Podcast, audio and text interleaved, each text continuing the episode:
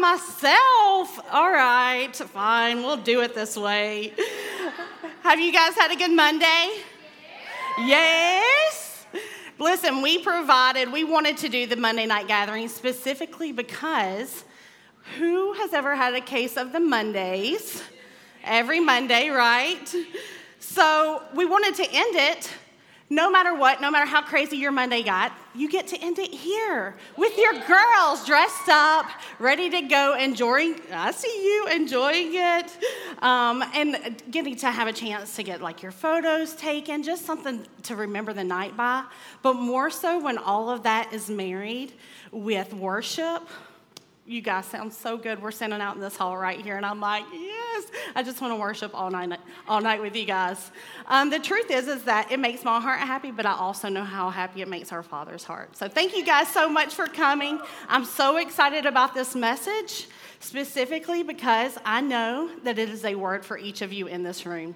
And why do I feel so confident in that? Because it's from the Bible. Specifically from Jesus' lips. So, we're to dive in. We're to do this together, but I kind of want to set you up um, with a little bit of backstory in John. We're going to be in John chapter 15, verse 1 is where we'll start. But before we do all that, we're going to pray and then we'll dig in. Father, we are so grateful, Lord, that we are yours, that this room of women are here, and Lord, that, the, that you um, see individually every single need that's represented. Lord, I know that this is a word straight from you, and I am honored to be able to communicate. Lord, I pray, God, that you do the work that only you can do. In Jesus' name, amen. amen. All right, so to set it up, John chapter 15, first off, it's written by John, and I kind of like him just a little bit in his personality because he's like, hey, I'm the beloved disciple. I mean, you know, you know, like I'm my mama's favorite, so why not write that down in your book? Jesus's favorite. Done. Um, I'm, I'm, excited about this message uh, specifically because I do feel like it is something that um, is, it matters to, the, to our Father's heart.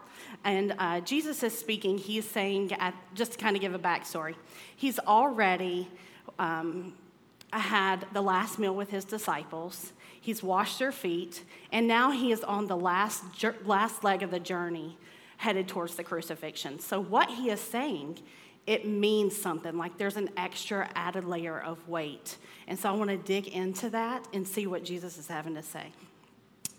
Uh, we are living in a day and time when we are encouraged to have a self-care moment. Anybody ever heard that? Self-care? Who likes a little self-care in here? Yes, yes, my husband in the back raising his hand. I will testify the man likes some self-care. but here's the thing self-care is great and it is incredible to enjoy, but it is not God. And whenever you are going through some hard seasons, and sometimes those long, hard seasons can turn into a season of long suffering, the me time that you are having is not going to be what sustains you. And so, my heart is to be able to show exactly what will be able to sustain you.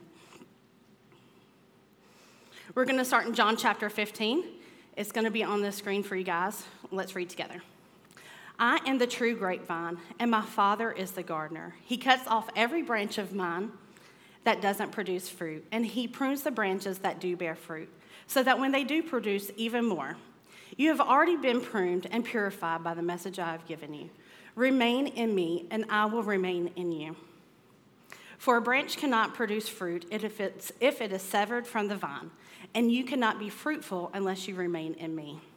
Yes, I am the vine, you are the branches. Those who remain in me and I in them will produce much fruit. For apart from me, you can do nothing. Anyone who does not remain in me is thrown away like a useless branch and withers. Such branches are gathered into a pile to be burned. But if you remain in me and my words remain in you, you may ask for anything you want and it will be granted. When you produce much fruit, you are my true disciples, and this brings great glory to my Father. You notice Jesus isn't talking to his disciples about how to get saved or how to get to heaven. He's already had those conversations with them. He's on the road to, to what is imminent death, crucifixion ahead. And he, he knows his time on earth is short. And so he's, he's rallying the guys together and saying, I need you to listen in, remain in me. And remain is such like a, okay, wow. I mean, he's saying it seven times in just eight verses. So it must mean something, right? Like there is some weight to remaining, right? Like if my husband tells me something maybe two or three times about something, I may be like, okay, cool, cool, cool. And then about seven or eight times, I'll be like, what'd you say? What'd you say there? He would say more like 70, 80, but I'm, you know, I'm just gonna, whatever. Anyhow, the word remain is shortened to meno, which means to abide, to stay, to reside, to last, to persist, to continue to live on, to wait for, to keep on. So, why is Jesus so insistent that we remain? Plant mom or not? Do I have any plant moms in here? Loud and proud. Let me see. Let me see the hands. Okay, everybody else is. It's fine. You're to get there. Uh, plant mom or not, you know that a branch must stay attached to the vine or else it's doomed. Absolutely nothing is possible except for it to wither and die uh, unless it's attached to the vine 24 7, right? So, uh, verse 1, you'll see Jesus points out that he is the grapevine and his father is the gardener. Uh, you can notice, like, you, he, he uses grapes as an illustration for many reasons, but what I like to take away from that is that he's looking for a bunch of grapes. I've never planted a vineyard. I don't know anything about that business. My, my lane is straight up fiddle leaf. Like that's where that's where I'm gonna hone in at. But if I'm planting a, a vineyard, like I want a lot of grapes, right? A bunch of grapes. And that's just how Jesus is saying, hey, you should produce much fruit. It's not just like you're going to have one or two little uh, dashes here and, and then you're done. No, it is to produce much fruit.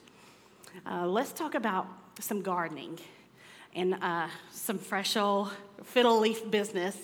So I have just kind of dabbled into the world of uh, fiddle leaf. I think I've been a proud plant mom for um, maybe two years or so.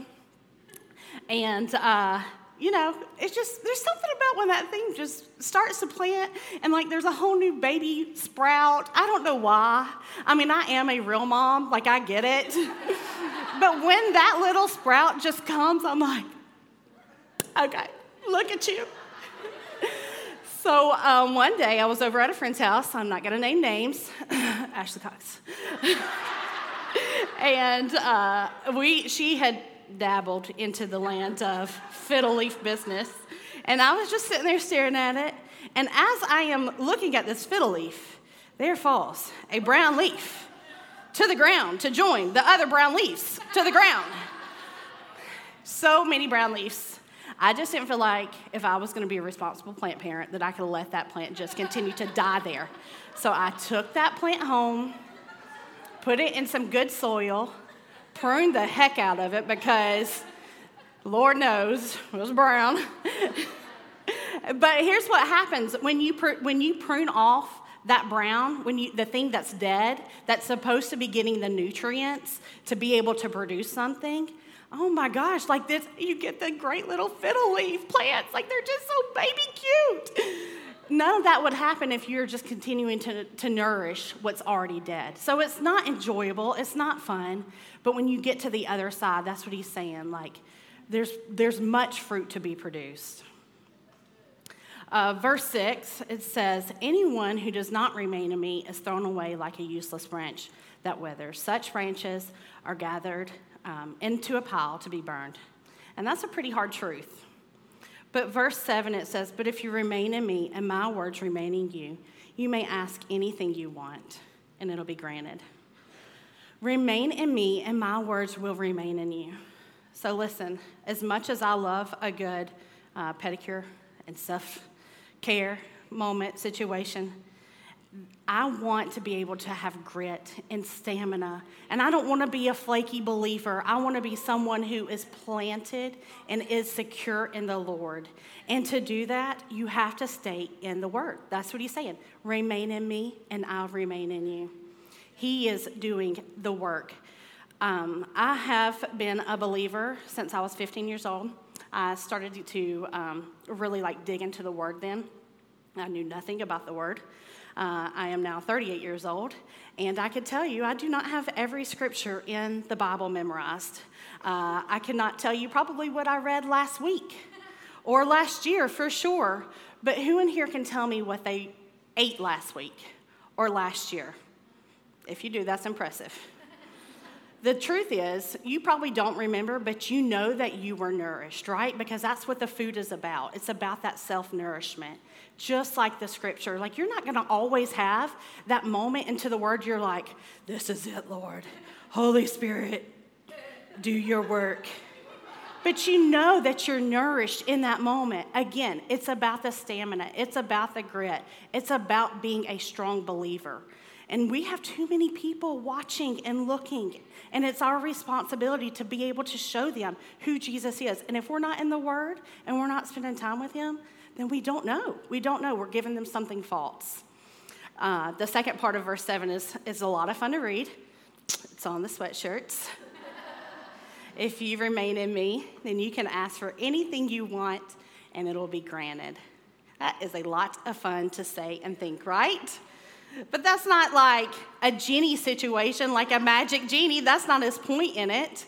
He's saying, You remain in me, I remain in you. This is a, a relationship. We're going to get to know one another. It's that characteristic of knowing who our Father is. Uh, I have an 11 year old daughter and a five year old son. And just this past week, Christmas catalogs came out. Did anybody get those? Yeah, there's a lot of Christmas catalogs, and I think we have a, like an accumulation of three. And, and you know, just because I'm a bomb parent, I was like, y'all go through, you just highlight, do what you want. Well, so of course, just like when we were kids, they highlighted, they circled, they did like the entire page, three full catalogs completely circled. I was like, okay. Well, we have grandparents and aunts and uncles, everybody asking for a Christmas list. So I was like, can we just narrow it down? Give me five, just one the top five. So my son, who is five years old, had a sister write everything, everything, everything, everything, everything. That boy's so smart. He's so smart. My 11 year old daughter, she wrote, categorized one through five, and then I see that marker change a little bit, six through 10. I see on the back of it, 11 through 15. But here's the thing like the one that has remained with us the longer, the 11 year old, she knows the ways of me and her father. So, as you are in the Word and you are beginning to learn His characteristic, who He is, how He works in your life, that is what He's meaning. Like, you remain, you ask because you already know the characteristics of your Father that you're going to be looking for. Trust me when I tell you, I am here for a good time. Like, that's just my personality. I'm not one to be like, oh, you're, you're, you're in a season of long suffering. Okay, let's pray. Like, I'm for you. I really want to see some joy in your life. Like, I want that happy time. I'm also very aware that pruning hurts and consequences hurt and living in a fallen world hurts. And the enemy's job is to steal, kill, and to destroy. But we have to remain in him. And I want to remind you, we are going to abide with Him. We're going to stay with Him. We're going to last with Him. We're going to persist. We're going to continue to live on with Him. We're going to wait for Him. We're going to keep on with Him. You're already going to do hard things. That's just life. But let's do it in the right direction. Okay, oh, that's pretty heavy. So I'm going to leave you. We're going to go into uh, where Jesus is a little bit more encouraging. I mean, just, I mean, again, this is not a casual conversation that he's having with his friends. He knows what's fixing to happen. And so he really wants his, his, his friends taken care of. He says, As the Father has loved me in verse 9, so I have loved you. Now remain in my love. If you keep my commands, you will remain in my love, just as I have kept my Father's commands and remain in love. I have told you this so that my joy may be in you and that your joy may be complete. My command is this love each other as I have loved you. Greater love has no one than this to lay down one's life for a friend. Remain in his love. There's something incredible to read in this scripture. Big picture, the disciples don't know what's happening. They don't see. Jesus is the only one that is very clear on what's to come. But here he's talking about I have told you this so that my joy may be in you and that your joy may be complete. So while he knows like death is happening, there's a, there's a sacrifice that he is going to the cross for us, he still has the joy for us on his heart. And that's where he's given us that remain because he wants us to continue to, to have that joy. And I like, I love that the, the, the disciples are kind of like, what, but what you saying when you say, uh, greater love has no man than this? And, what, and Jesus already knows. And that's and the whole reason he wants you to be able to have that joy. Uh, the grit, the dirty knees, the calloused hands, the hell that will come your way. It doesn't just happen because you don't want it to happen.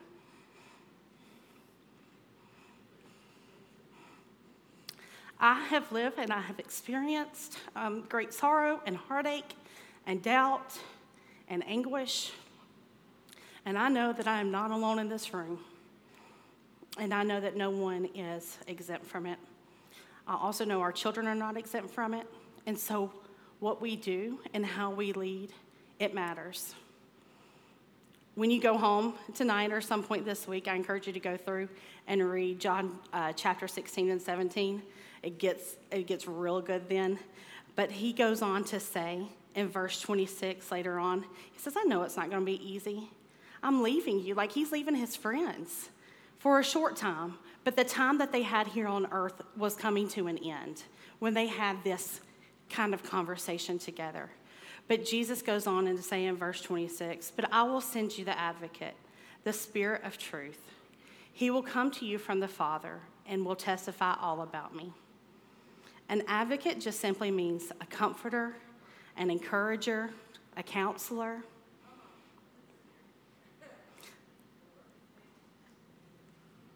Maybe you're here tonight and you're not a follower of Jesus, but there's something about him asking you to remain that just has you right here.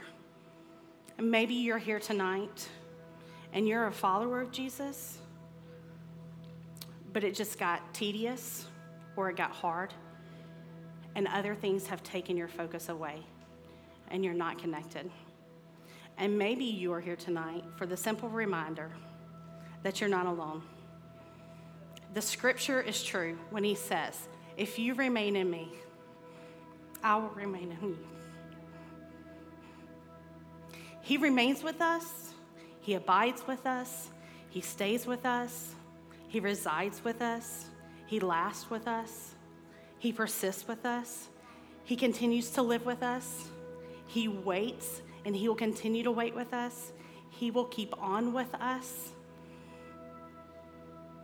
And it's very elementary. This is a very simple message.